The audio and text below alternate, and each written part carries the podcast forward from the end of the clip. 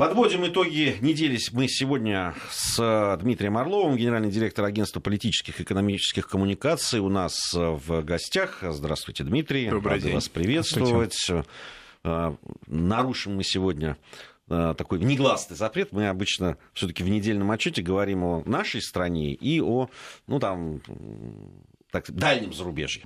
А потом у нас программа «Бывшие», где мы говорим о постсоветском пространстве. Но я подводя итоги недели, не могу не дать вам возможность высказаться о событиях, которые происходят на Украине, потому что ну, это, это невозможно. Я считаю, что это, это настолько увлекательно. Как говорит один мой знакомый Кофтун, это просто праздник демократии. Да, да, да, очень яркие события происходят. Ну, начнем с того, что э, подтвердился прогноз, высказанный мной в этой студии э, у вас о том, что значит, э, во второй тур выйдут Порошенко и Зеленский, да. что Зеленский его существенно опередит. Вот да. все это подтвердилось. Да. Вот, и, собственно, э, во втором туре кампания очень яркая, действительно, и жесткая. Стадион на котором будут противостоять друг другу. А вот непонятно, будут или нет. Порошенко и Стадион Зеленский. сказал, что у них там книжная ярмарка на эти, на эти нет. числа ну, запланирована. Слушайте, вроде оба подтвердили, надо, надо как-то с ярмаркой решить вопрос. С ведущим надо решить вопрос, потому что вроде заявляли там Тимошенко, ну, Тимошенко же тоже великий человек, она же... Там вообще, надо сказать, чем хороша украинская политика, там, собственно... Все Наполеоны. Ну, великие, во всяком случае, крупные, серьезные деятели. Ну, в общем, конечно, ей это не по статусу. Кому по статусу? Вот это стоит определить. Ну вот, ну и второй сюжет тоже, который очень сильно повлиял на повестку украинскую, и, да не только в течение прошедшей недели, это вот анализы значит, двух кандидатов. Знаете, как... а, у одного...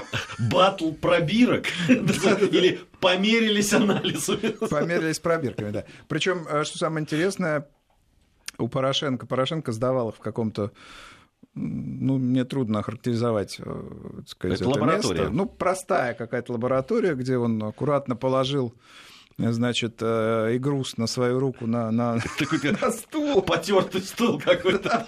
На стул это не было реалистично, на мой взгляд. Все-таки он президент и миллиардер. Трудно мне представить, что он в таких условиях анализ сдает. Ну, а история с пробирками Зеленского, так сказать, не та пробирка, так сказать, не так сели, не там взяли. Ну вот, ну, так сказать, работники лаборатории, конкретные работники, лаборанты, лаборантка заявила о том, что она от волнения поставила не то число, пробирки перепутали. Но вполне логичный вопрос, который адресуют к хозяевам пробирок в широком смысле, да, к украинскому здравоохранению. Если пробирки могут перепутать кандидатов в президенты, то, собственно, кто там что гарантирует в процессе лечения? Вот, ну, ну, управляющая и... пробирками доктор Смерть как-то комментирует министра здравоохранения? Нет, министр ничего не комментирует, пока, во всяком случае. Не, а это частное, там это не, это не государственное. Част, частная если, если бы они пошли, им же советовали пойти в районную, как Порошенко, от, да, отсидеть да. в районной поликлинике, там очередь, сдать, как все да, анализы. Да, там, как, как все. Ну, э, надо сказать, что э, вот этот карнавал, он э, продолжается, он заметен, он ярок. Вот, и э, конкуренция на выборах была высокая перед э, первым туром, но теперь, на мой взгляд, э, ситуация достаточно ясная, определенная. Конечно, Порошенко может, так сказать, задействовать какие-то небольшие скажем так, мощности электоральные, ну, не знаю, 2, 3, 5 процентов. Я напомню, что он получил порядка 17 процентов голосов.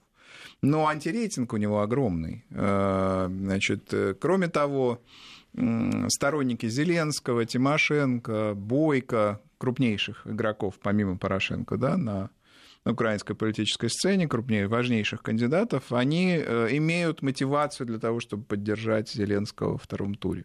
Потому что он не просто президент с, высоким, с низким рейтингом и высоким антирейтингом, он еще рождает я имею в виду Порошенко, рождает очень сильную неприязнь у значительной части населения, которая мотивирует идти голосовать. Поэтому я думаю, что у Зеленского возможности электоральной мобилизации достаточно широкие, даже если ни Тимошенко, ни Бойко не значит, призовут голосовать за него.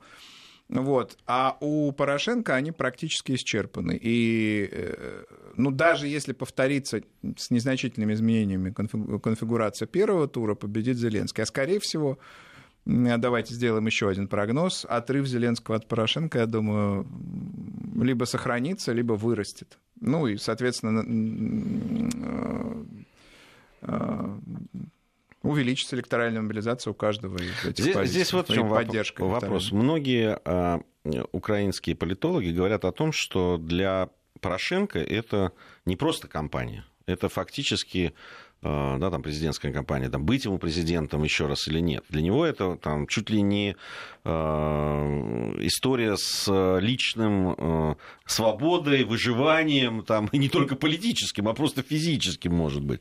Что для него проиграть равносильно там, потерять деньги, потерять бизнес. Потому что сейчас, э, по большому счету, все против Порошенко. Вот так они комментируют эту ситуацию. Ну, честно говоря, для меня всегда было загадкой, зачем э, Петр Алексеевич Алексеевич Порошенко, э, владелец довольно серьезного бизнеса, даже по западным, так сказать, там меркам, э, с состоянием в районе миллиарда долларов, зачем он вообще пошел, так сказать, в политику? И зачем он занял этот пост, зачем согласился на то, чтобы его выдвинули? Сказать, Наверное, для того, чтобы 85 раз увеличить свой в этом, капитал. В этом качестве, значит, зачем он на это, не знаю.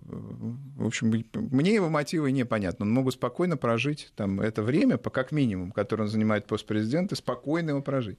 Но это его, э, так сказать, выбор. Я э, соглашусь с вами в том, что вопросов к нему будет много. Начнем с того, что он занял свой пост нелегитимно. Э, в 2014 году.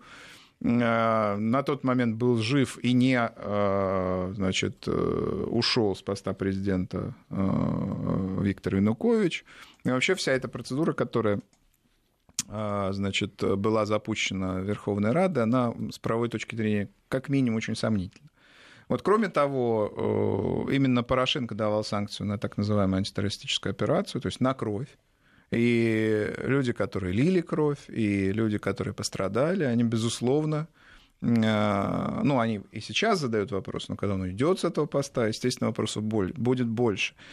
А вопросы олигархических групп тоже будут заданы обязательно, намного более жестко, чем задаются сейчас. Известно, что ну, сказать, на Украине э, сказать, все разборки, да, такие самые сильные, начинаются после того, как политик уйдет со своего поста.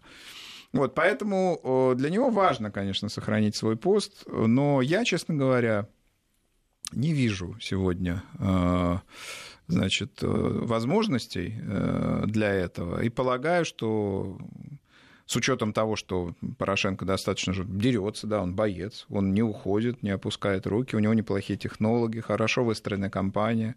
То есть, вот, допустим, логика Путин или я, это верно. От, отстройка, точнее, не отстройка, а противопоставление себя крупному, серьезному действительно врагу.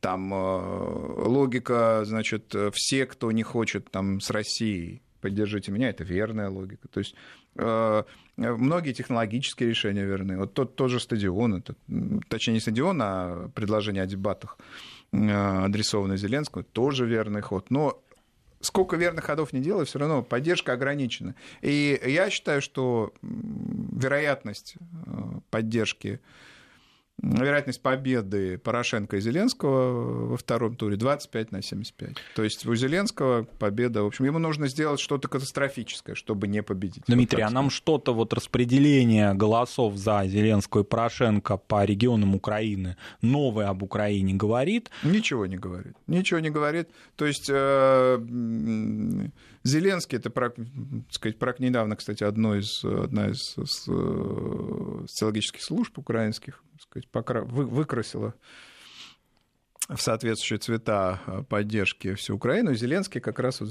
зеленым цветом почти вся Украина. Там Тимошенко один регион э, западный, несколько западных регионов. Порош... Порошенко три. Да, и, значит... Э... Он даже свою Винницу проиграл, где это... Проиграл собственно... Винницу, что позор. Вот. А, значит, на востоке, соответственно, два региона Донецкой и Луганской области у Бойко. Mm. Это все было предсказуемо, но плюс-минус одна область тому, одна область другому. В принципе, зоны, зоны электорального контроля, они предсказуемы. Ну и у Зеленского э, практически, ну, большая часть Украины. То есть есть можно сказать, что Порошенко, Тимошенко и, Бонг, и Бойко а, по итогам первого тура контролировали какие-то, а, ну, у Порошенко она была относительно больше, какие-то зоны, какие-то части электорального поля, а электоральное поле Зеленского, оно было вот таким всеукраинским. Здесь вот интересно, да, вот, вот как раз всеукраинским. Э, это тоже, на мой взгляд, э, да, вот я там внимательно за этим слежу, очень много говорю с людьми, которые приезжают, и политологи, и не политологи из Украины, и пытаюсь понять вот, тот настрой, который там есть.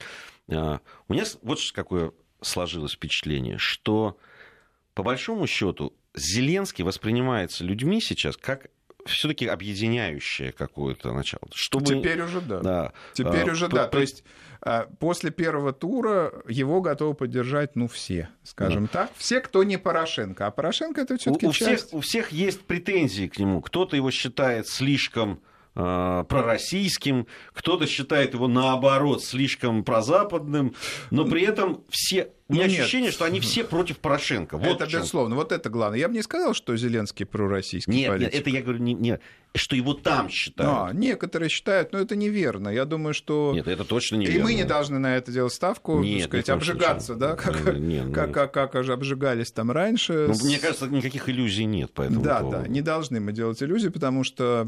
питать иллюзии, потому что Зеленский прозападный политик, Зеленский делать вполне определенные, так сказать, заявления и прогнозы. Там. Э, я думаю, что наиболее вероятное развитие событий в случае победы Зеленского, она очень высока, э, вероятность его победы. Э, значит, она следующая.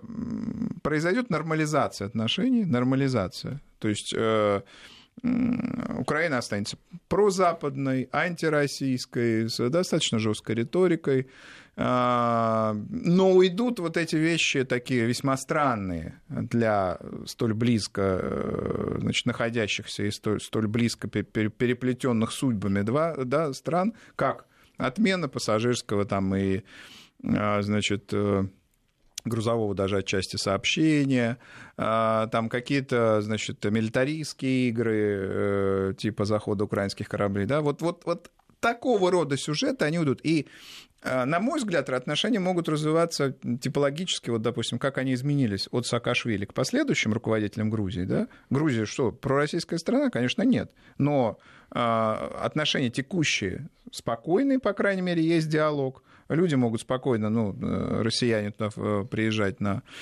значит, э, в туристическом режиме, да, и, собственно, в текущем понятна разница ценностей, ценностей, геополитической ориентации, политической позиции обеих стран. Но вот нет ощущения, что завтра была война, понимаете? И вот я думаю, что это ощущение с приходом Зеленского уйдет, при том, что Украина конечно, останется страной с своими интересами, и более того, ее западная, там, пронатовская и так далее ориентация сохранится. А вот в идеологической сфере, в сфере церковного, например, вопроса, вот сегодняшняя информация о том, что Киевский суд признал переименование Украинской Православной Церкви незаконным. Эта тенденция может продолжиться дальше в сторону некого э, такого возвращения назад с точки зрения легализации и некого такого даже политического покаяния перед а, ведущей церковной организацией, или вот это дробление будет продолжаться дальше? Ну, в покаяние я не верю, а то, что может произойти, так сказать, переход к э, более аккуратной и тщательной политике, и диверсифицированной в отношении различных церквей, потому что сейчас часто откровенно эм, Украинская православная церковь Московского патриархата, она просто прессуется властями, вот, и заставляет вспомнить о происхождении слова «диссидент». Это слово произошло э, так сказать, во времена Екатерины II, когда э, притеснялись русины и некоторые еще этнические группы на территории, ну, на нынешней территории Украины, а тогда они э, притеснялись польским правительством, правительством Речи Посполитой. Это, кстати, стало одной, одним из поводов для раздела этого государства Речи Посполитой, потому что Екатерина II умела разные аргументы, так сказать, находить, в том числе правозащитные. Так вот, диссидент — это слово оттуда. И вот иногда вспоминаешь, э, значит, те, те практики. Я думаю, что, э, конечно, э, значит, Зеленский будет, ну, я ожидаю, во всяком случае, этого, будет намного более аккуратен в религиозных вопросах. При этом возвращение какого-то доминирования Украинской Православной Церкви Московского Патриархата, возвращение каких-то преференциальных позиций я бы не ожидал. Но, по крайней мере, закончится вот это вот грубости закончится. Вот что главное, мне кажется, что, чего можно от Зеленского ожидать.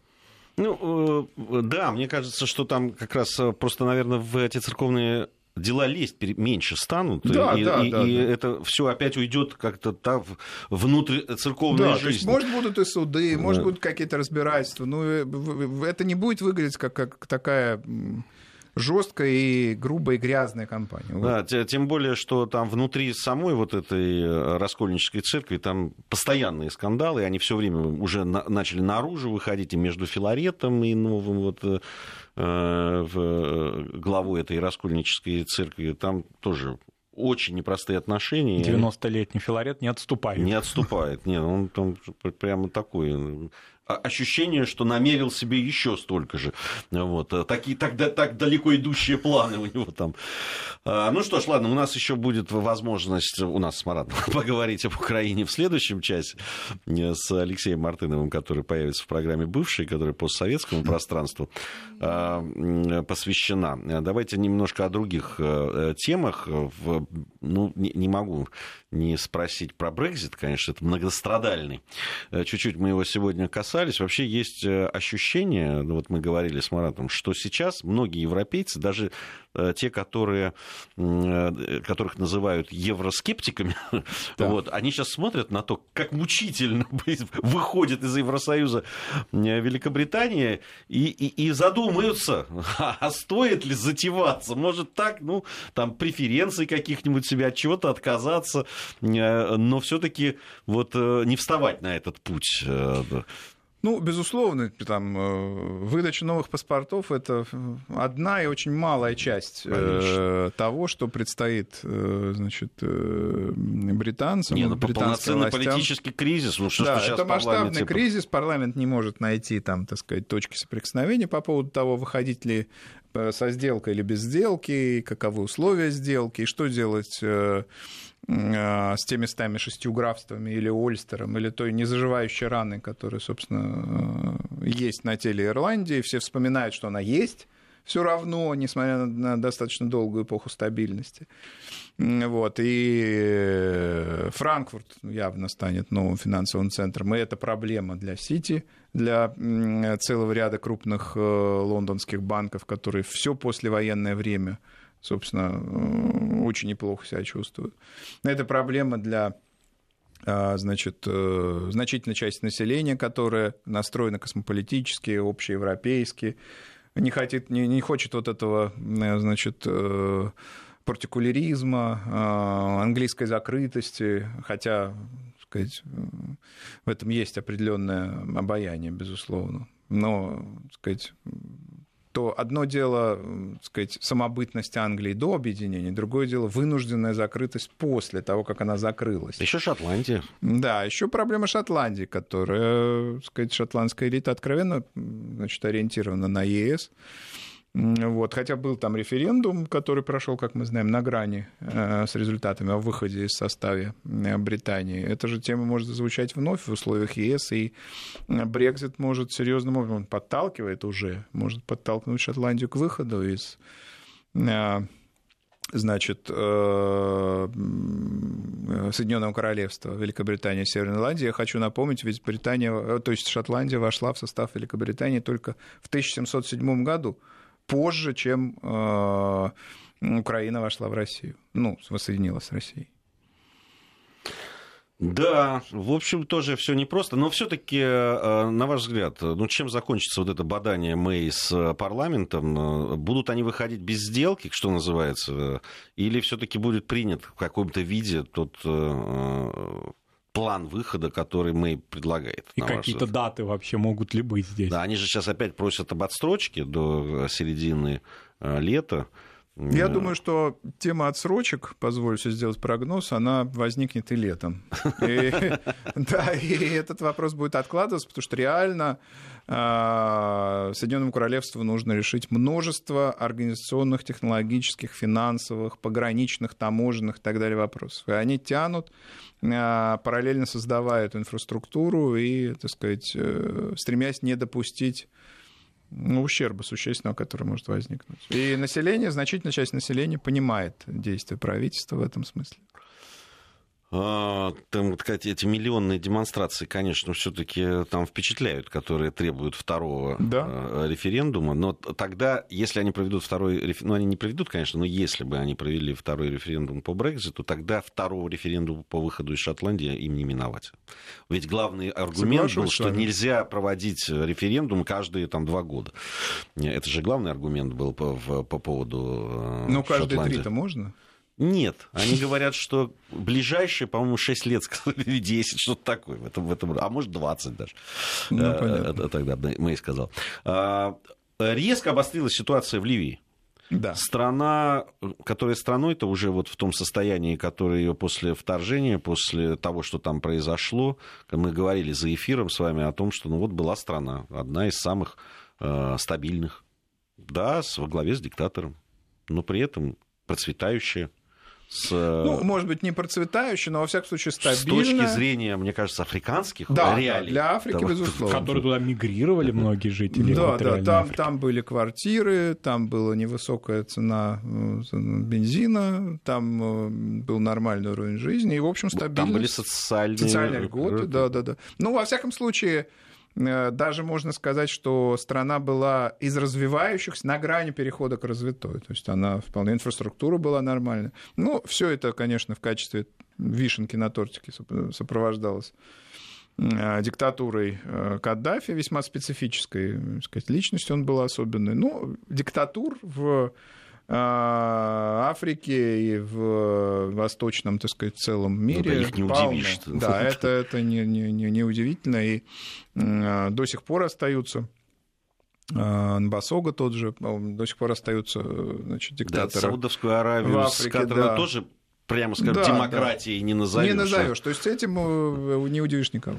Э, ну вот, вот такая вот страна была. О том, что произошло с ней, многие знают. У нас сейчас новости. После новостей мы вернемся и как раз поговорим о том, что же сейчас происходит в этой стране, где действительно обострилась э, ситуация. Я напомню, что Дмитрий Орлов, генеральный директор агентства политических и экономических коммуникаций, у нас сегодня в студии. И продолжим подводить итоги недели сразу после выпуска новостей.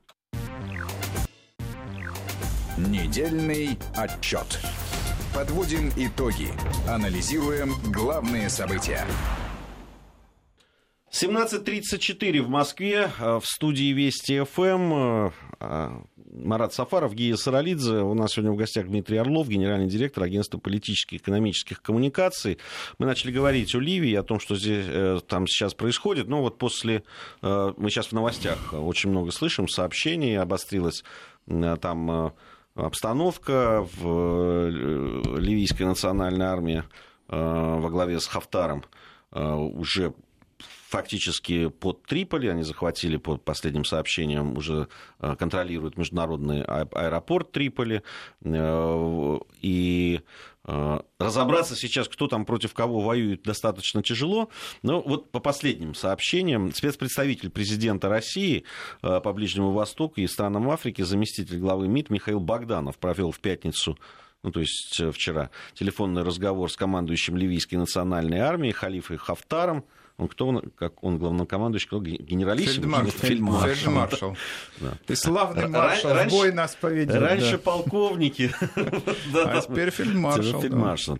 Э, вот об этом говорится в распространенном в субботу сообщении российского внешнеполитического ведомства. Хафтар поделился информацией о предпринятых в последние дни действиях ливийской национальной армии, нацеленных, как подчеркивалось, на активизацию борьбы с присутствием в различных частях страны, в том числе и в районе столицы Триполи, террористическими и экстремистскими группировками, которые представляют опасность для стабильности ливийского э, общества. Понятно, что в Ливии, которая вот после тех э, славных бомбардировок э, западной коалиции и, того, и смещения э, и убийства ливийского руководителя, они э, э, да, совершенно развалили страну, э, действует несколько группировок, несколько армий, соответственно. Вот. И ну, может, можно, может быть, вот то, что сейчас Хафтар предпринял, это попытка все-таки да, там, установить какую-то власть, которая будет так или иначе контролировать всю страну. Ну, безусловно, э, стабильность в этой стране э, была разрушена, так сказать, после 2011 года, после свержения, э, значит, Муаммара Каддафи, и она не восстановилась до сих пор. Идет, так сказать, достаточно жесткая война. Правительству, значит, национального единства противостоит Народная национальная армия. Правительство это весьма шаткое. А, в свое время оно было сформировано под эгидой Организации Объединенных Наций. Ну, а Хафтар это довольно а, серьезный, судя по всему, деятель с а, значительной военной, ну и политической тоже поддержкой в южной части страны. Вот. И теперь, собственно, видимо, наступает поле битвы земля, да, время решающей битвы. Действительно, они готовы захватить, уже захватили, э, так сказать, практически аэропорт. Триполи на грани захвата. На мой взгляд, очень разумную заняло позицию наше Министерство иностранных дел, говоря о поддержке, так сказать, там, здоровых э, сил, э, о том, что Значит, э, главное это стабилизация политической ситуации после этих военных столкновений. И мне кажется, эта задача сегодня, э, собственно, главная чтобы после вот этих после каких-то э, решающей фазы конфликта в Ливии, который мы сейчас вот наблюдаем, все-таки относ... установился относительно стабильный режим. А что такое для Ливии сейчас э, единственный стабильный режим? Это что? Ну, это... возможно, это будет режим Хафтара или... Не, я имею в виду, он должен обеспечить что? Он должен а... обеспечить, э, значит, текущую нормальную жизнь людей, без, без взрывов, без постоянных перемещений, э, ну, аккуратно скажем, вооруженных групп по, по территории страны. Э, должны прекратиться пожары на э, важнейших промышленных предприятиях, прежде всего, значит, нефтяной отрасли, которая кормит Ливию. Должен быть наведен элементарный порядок на улицах, так сказать, там вот. И, ну и кроме того, нормально восстановлены отношения с, э, так сказать, э, странами мира с мировым сообществом. Короче говоря, нужно... Что Заново надо, выстроить Что надо сделать? Надо сделать все. Да. А может ли усугублять, продолжать усугубление этой ситуации то, что оппонентов Хафтар поддерживают, продолжают поддерживать Европейский Союз и Соединенные Штаты? Ну, конечно. Проблемы, я думаю, будут. И, э, сказать, лучше, как, то есть не лучше, а сказать, очевидным решением является переговорный путь. Вопрос, э, можно ли этим переговорным путем идти, а потом, видимо, Хафтар думает, что, я так полагаю, что так сказать, у него уже под контролем значительная часть этой страны, аэропорт, что он в шаге от успеха, зачем вести переговоры. Ну, в общем, э, я думаю, что в течение ближайших нескольких дней ситуация разрешится. Если правительство Сараджа падет, э, значит, э, то Хафтару предстоит, собственно, стабилизировать ситуацию в стране. Если ему удастся как-то договориться, то, соответственно, очевидно, должна быть создана какая-то единая э, политическая структура, которая, собственно, и обеспечит стабильность в стране. Но оно, вообще война идет достаточно давно, война и нестабильность. И с этим надо заканчивать. Да, ну вот здесь вот мне как раз, мне кажется, ключевой вопрос, который Марат э, задал, дадут ли это сделать. Они, они ведь, западная коалиция не для того ее дестабилизировала и развалила эту страну, для того, чтобы сейчас дать возможность э, как раз силам, которые там, ну, во всяком случае, э, а, они не, понятно, что вот здесь вот тоже точно не, нельзя говорить пророссийские или какие-то, они просто... Но ну, неконтролируемые да. западной коалиции. Да. Да. Ну, слушайте, в Ираке ведь тоже сходные процессы произошли. То есть э, там постепенно все более и более усиливается, вот, э, ну, скажем так, независимая элита, а, то есть изначально правительство было откровенно проамериканским, сейчас уже, так сказать, там оно, так сказать, учитывает некий, ну, в какой-то степени баланс интересов. Это неизбежно. Большая страна в современных условиях, э, так сказать, должна учитывать требования элиты, населения. В общем, короче говоря, балансировать среди разных интересов. Нельзя на штыках сидеть, как там в 16 веке или в 17 невозможно. Да, здесь э, трудно не согласиться с этим. Э, вы заметили, что не так много стало информации о внутриполитической там, истории, э, внутриполитических американских новостей? Вот как только да. вышло, это, это, вышел доклад, вернее, он так и не вышел, насколько я понимаю, с ним там кто-то ознакомился, в, но полностью его так и нет, спецпрокурора Мюллера. Да и, и, и как-то тихо стало.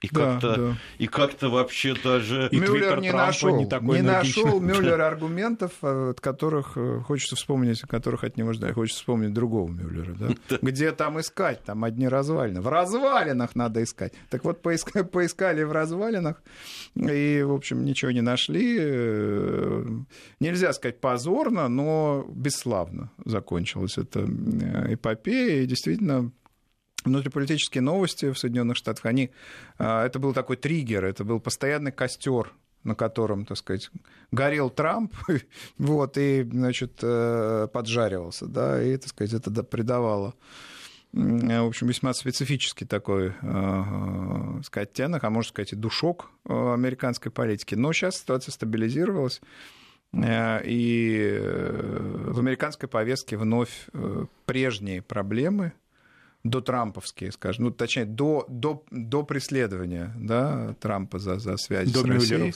До Мюллеровские, да, вот так можно сказать, до Мюллеровские. Это проблема стены на границе с Мексикой, это проблема взаимоотношений Демократической республиканской партии, это проблема внешней политики, но все это перешло, соглашусь с вами, в намного более спокойный консервативный режим. Да, действительно. Причем э, я уж не знаю, это такое затишье перед бурей или демократической партии сейчас надо пересматривать. Э, да и вообще, там же не только Нет, демократы. Ставка там... делалась на расследование да. импичмент. Если расследование не удалось, импичмент рассыпался. Значит, нужно формулировать другую стратегию, запускать какие-то другие смыслы. Это все может занять А до месяцы. выборов-то не так много времени. Да, это, это месяцы может занять, да, может тут, занять месяцы. Тут еще же вот эта вся история, которая опосредованно, ну не опосредованно, а напрямую с Украиной, Украиной связано, да, там ведь эти материалы, которые Украина явно готова передать по Байдену, а, а Джо Байден, в общем, человек, на которого демократы очень серьезно рассчитывали в этой президентской да, гонке, да. И, там, и там сейчас вот эти украинские грешки Байдена ну, и это, его сына. Это вообще традиционно для американской политики, ну не только для американской, но в Америке этого ждут. Избиратель ждет вброса разного рода компрометирующей информации. И вот сейчас пошла война против Байдена. Э, явно ведет, ведет ее, так сказать, республиканская партия, ну или близкие к ней там технологи. Вот. И, значит, э, тут появляются и украинская история, и женщины, к которым Байден как-то не так прикасался. Как, как все-таки меняется? А, значит, давайте вспомним президента Клинтона. Да, его обвиняли в откровенных сексуальных домогательствах. Ему Совершенно... доказали. Нет, ну, доказали, это понятно. Но кроме того, были женщины, которые говорили, он там, да. Значит, состоял со мной в интимной связи, это продолжалось столько-то лет, я разочарована и, и шокирована там и так далее. Вот. А теперь, а, как меняется мир. Да, а теперь он что-то где-то трогал, боже мой, прикасался. Какой мир становится пуританским. Да, да, да. Мы стремительно движемся в эпоху этих самых железнобоких, вот этих английских, значит. Как пуритан как раз классических, которые э, в армии Кромвеля, значит, негодовали чрезмерными расходами королевского двора э, по поводу чрезмерных расходов королевского, которые не были, кстати, чрезмерными.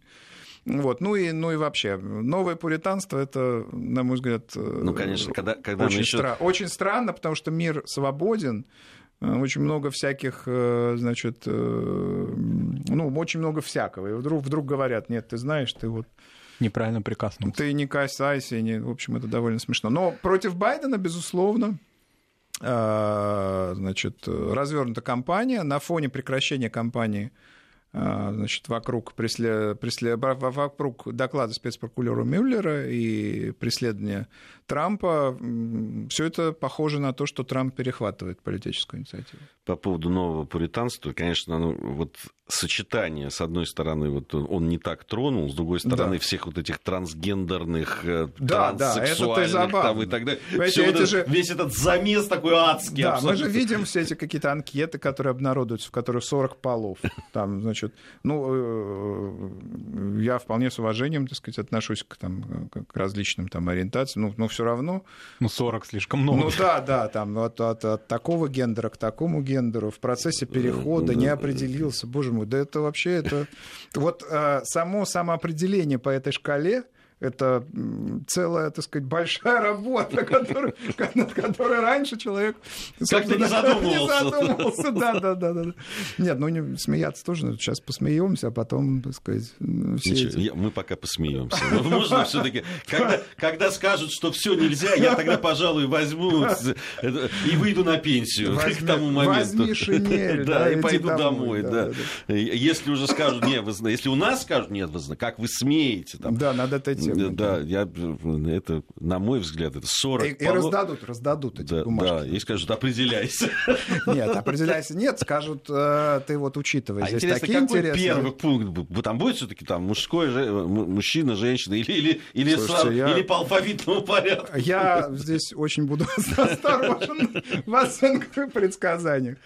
Ой, как ну, скандинавские учебники же они или учебные пособия даже, да, они фактически ликвидируют полы, да, и говорят о том, что какой-либо... Ну, да. Родитель один, родитель... Кстати, в одной из стран один, родитель два. вернули, наконец, отца и мать. Тоже родитель один и родитель... Это фантастика какая-то. А кто среди них? Вот родитель один, это кто, мужчина или женщина? Нет, ну вот специально, чтобы не, э, значит, создавать какой-то неверный гендерный иерархии. Хорошо, вот я, допустим, и жена моя ну, ты, вот нет, у нас родился родитель, ребенок. Кто родитель, будет из нас родитель один, а кто родитель два? Ну вот родитель и родитель. Чтобы в этом там не комиксе было там нет какой-либо а, такой половой наполненности этого образа. А, просто родитель. Просто родитель один, родитель два. Бесполый. Да. Бесполый. Не, не, а, в один вопрос не меня. Один вопрос. Как тогда он родился, если они бесполые? Вот что меня... Что меня а вот как... этот вопрос другой, который да? к этой бумаге, которую будут раздавать, отношения не имеет. Вообще, вот в том-то да. и дело, что эта бумага не имеет отношения к тому, что подразумевает пол, понимаете? как и был в свое время э, надо было опровергнуть э, известную какую-нибудь теорию. И там э, кто-то спросил, значит, вот человек произошел от обезьян. Да. И был ответ, как минимум от двух ну, произошел да, да, человек. Да. Ну, а... это тоже, там, так сказать, сейчас креационизм очень жестко борется с, с дарвинистской теорией. Ну, по крайней мере, здесь э, есть серьезный аргумент, с которым может, которых может принимать или не принимать. А вот эти... И традиция этих И традиция колоссальная, да, тысячелетняя. Тысяч... Ой, мне кажется, традиции тысячелетние, они как раз рушатся. Э, Нет, ну креационизм-то и вера в Бога, да. это и в, в божественное творение, она тысячелетняя история. Не, она тысячелетняя, я говорю, да. рушится все это. Да, да, ну, как, все, все и, рушится. И как, как раз вот это вот 40 полов, это тоже к, да, к этому да, же, да. К, этому же, к этой же разрухе. Они не, не полы, они какие-то гендерные характеристики, как так отличали. Гендер, гендерное что-то такое, в общем... Потому что сам пол, само определение пола уже противоречит логике. Должны быть гендерные характеристики, согласно этой, да, этой да. концепции. Да, меня, меня тут просвещали. Я, я столкнулся. И, и, и моя э, улыбка была воспринята как оскорбление на все это. Но я не готов тратить свою жизнь на это.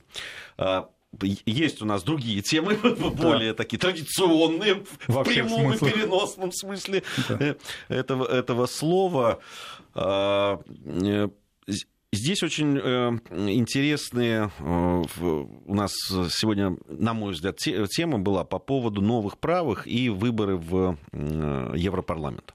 Вот мы как-то анализировали, говорили, отметили, что все-таки тема миграции, да, иммиграционные вот эти темы, она все-таки не, така, не такая острая. Она не ушла, безусловно, из повестки, в том числе и выборов, но все-таки стала более спокойной и менее такой, как сейчас принято говорить, токсичной. А, вот. Но все равно опасения либералов, особенно либеральной части европейской и не только европейской, э, вот того, что э, могут прийти в парламент правые, причем разные правые. Они, ну, они там и сейчас есть, собственно говоря. Нет, они там есть, но они могут, так сказать, захватить, стать очень сильно заметными э, в, в этом Европарламенте. Вот как вы относитесь Я к этому? думаю, что угроза это есть, угроза для традиционных там, либеральных сил, центристских сил, и она ощутима. Давайте посмотрим на последние результаты на последних национальных выборах, которые были в альтернативе для Германии, у Лиги Севера и, ну, так сказать, националистических групп в Италии. Вот в Испании мы обратили внимание фронта, на Вокс. Да, да, испанская. Ну, в, Исп... в Испании вообще традиция консервативная и правая очень э, значительная. Ну, собственно, э, что говорить, э, франкизм был 40 лет, и это была правая партия, испанская да фаланга. Куда правее. Куда правее, да, да, да. Очень, так сказать, традиционный такой а, традиционно приземлен, да и португальский режим господина Салазара, тоже 40-летний, был э, ну, помягче и порациональнее, чем испанская фаланга. Э, э, логику Но развития, развития, да, исповедовал. Но не левый отнюдь и, так сказать, очень консервативный.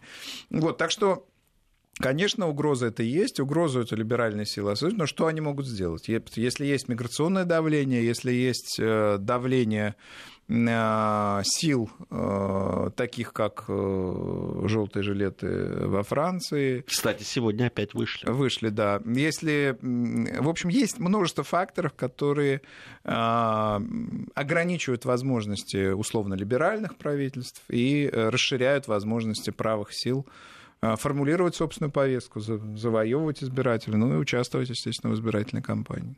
А Европарламент, как некая институция, вот если в ней будут преобладать, скажем, ну или во всяком случае, заметными быть правые, изменит политическую картину Европы? Ну, или все-таки это... я, я думаю, конечно. Потому что Европарламент все-таки ватирует очень многие, принимает очень многие акты, которые предлагает Еврокомиссия, хотя по-прежнему бюрократия, в общем, в Европе правит, да, брюссельская, но тем не менее. А, важнейшие решения сказать, принимаются Европарламентом. Если правые партии будут там иметь, э, ну, скажем, треть, вот, то ну, мы по правых партиях мы говорим как о достаточно радикальных силах, не центристские организации типа ХДС, ХСС, да, которые тоже когда-то были правыми. Уже вспомним ли мы те времена, когда ХСС была, ХДС, ХСС правой партии. Теперь есть намного правее. Так вот, есть правые, понимаемые как э, националистические, антимиграционные, консервативные, отчасти с религиозной повесткой организации. Так вот, э, если они будут иметь хотя бы треть, конечно, э, и политическое лицо Европы, и логика изменится, и логика тех решений, которые будут приниматься Европарламентом, несомненно. Но все-таки правые, они очень разные. разные. Вот мы об этом говорили, очень разные. И, и, и по отношению, допустим, что нас, в общем, должно волновать, да, по отношению к России. Да. Например, правые итальянские это одно, испанские там другое. другое в Например, эстонские третьи. правые совсем, совсем другое. Да, да. В, Прибалтике традиционно, так сказать, они антироссийскую такую направленность имеют. Но э, все-таки э, Балтийские страны — это периферия для э, правых сил Европы, и вряд, вряд ли они какое-то существенное будут иметь значение или влияние.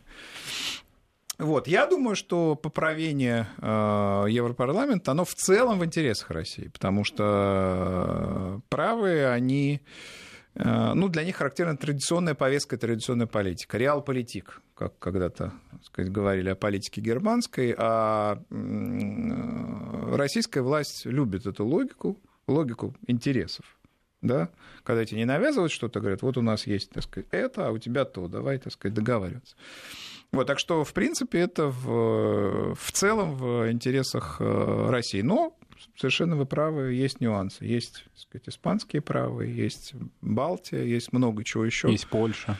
Э, Польша, да, это просто, да, да это особая, особая система, Но, ну, особая страна. Это, да. У них правые это став... за... разновик русофобы сразу. Ну, может. зато, так сказать, они сказать, осаждают серьезно и украинских товарищей. Это вот да. эти польские правы, они являются серьезным, между прочим, сдерживающим фактором для нацификации э, Украины. То есть они тоже тут играют роль такого волка, который значит, э, не то чтобы овце, не дает другому волку там, значит, э, усилиться. Вот. Так что тут много взаимных влияний и значит, взаимных конфликтов в том числе.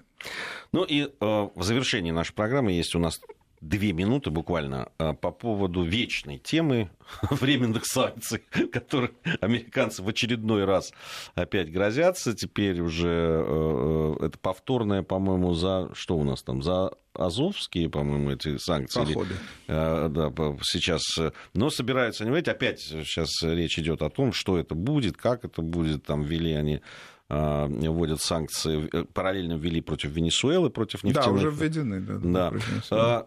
Но это санкционное давление будет продолжаться, мы об этом говорили. Несомненно, оно, оно сохранится на достаточно длительное время, будет очень разным по времени, там чуть, чуть сильнее, чуть слабее, но оно сохранится. Последнее, вот когда было, э, сказать, э, принятие решений по санкциям, оно практически не повлияло на ни наш фондовый рынок, ни на валютный рынок. Э, ну, сказать... Э, Санкции повлияют серьезно на российскую экономику, если они будут введены против банковского сектора, если они будут введены против э, наших, ну, введены по-настоящему, а не как сегодня, против наших компаний топливно-энергетического комплекса, прежде всего нефтедобывающих. Я полагаю, что сегодня, э, с учетом особенно прекращения значит, дело Мюллера, скорее ситуация находится в... Ну, она относительно спокойная. Из этого не следует, что санкции, серьезные санкции не могут быть введены, но их вероятно, вероятность введения серьезных санкций, подчеркиваю, которые могли бы значимым образом повлиять на развитие нашей экономики, я оцениваю относительно невысоко. А несерьезные санкции, какие-то так сказать, достаточно демонстративные, жесткие, но демонстративные ходы. И наш фондовый, и наш валютный рынок на них отреагирует, э, мне кажется, спокойно.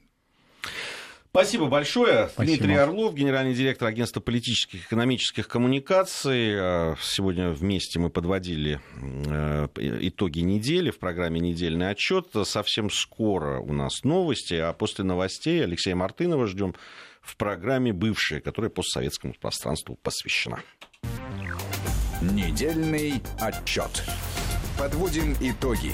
Анализируем главные события.